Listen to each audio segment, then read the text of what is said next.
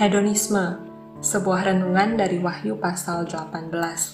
Hedonisme adalah pandangan yang menganggap kesenangan dan kenikmatan materi sebagai tujuan utama dalam hidup.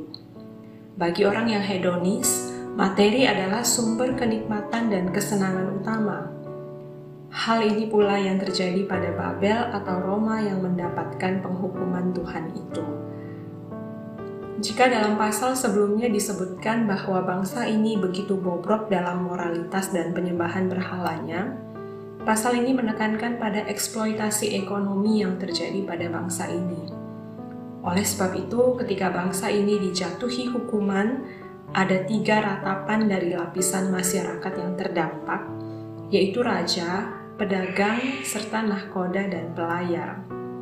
Raja-raja bangsa itu hidup dalam dosa dan kemewahan mereka yang luar biasa, tetapi menyengsarakan rakyat dengan luar biasa pula. Mereka mengeksploitasi kekayaan negeri demi kepentingan pribadi, sedangkan rakyat menderita kemiskinan. Ratap tangis akibat kejatuhan bangsa ini juga dirasakan oleh para pedagang karena tidak ada lagi orang yang akan melakukan transaksi jual beli.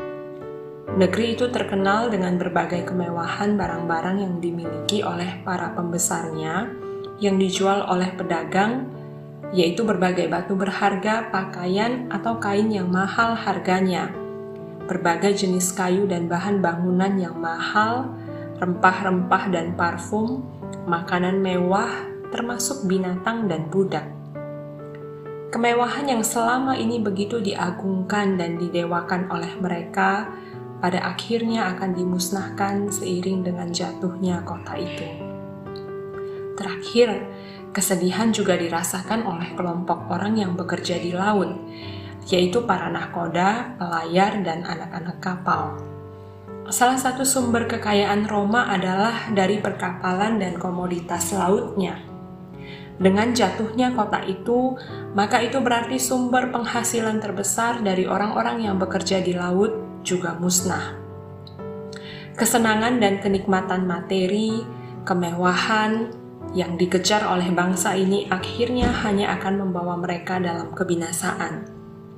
Sebab ketika waktu Tuhan tiba, ia akan bertindak sebagai hakim yang adil yang akan menghukum dosa.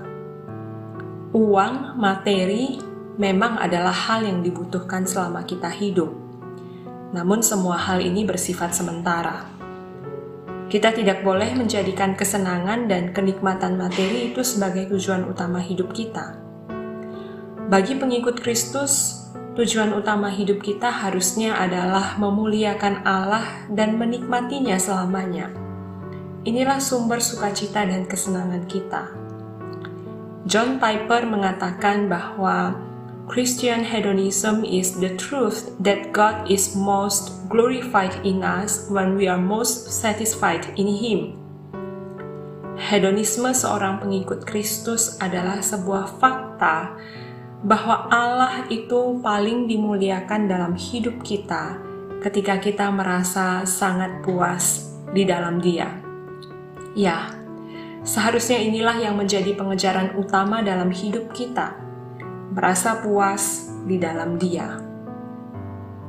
Sudahkah kamu merasakan puas di dalam Tuhan?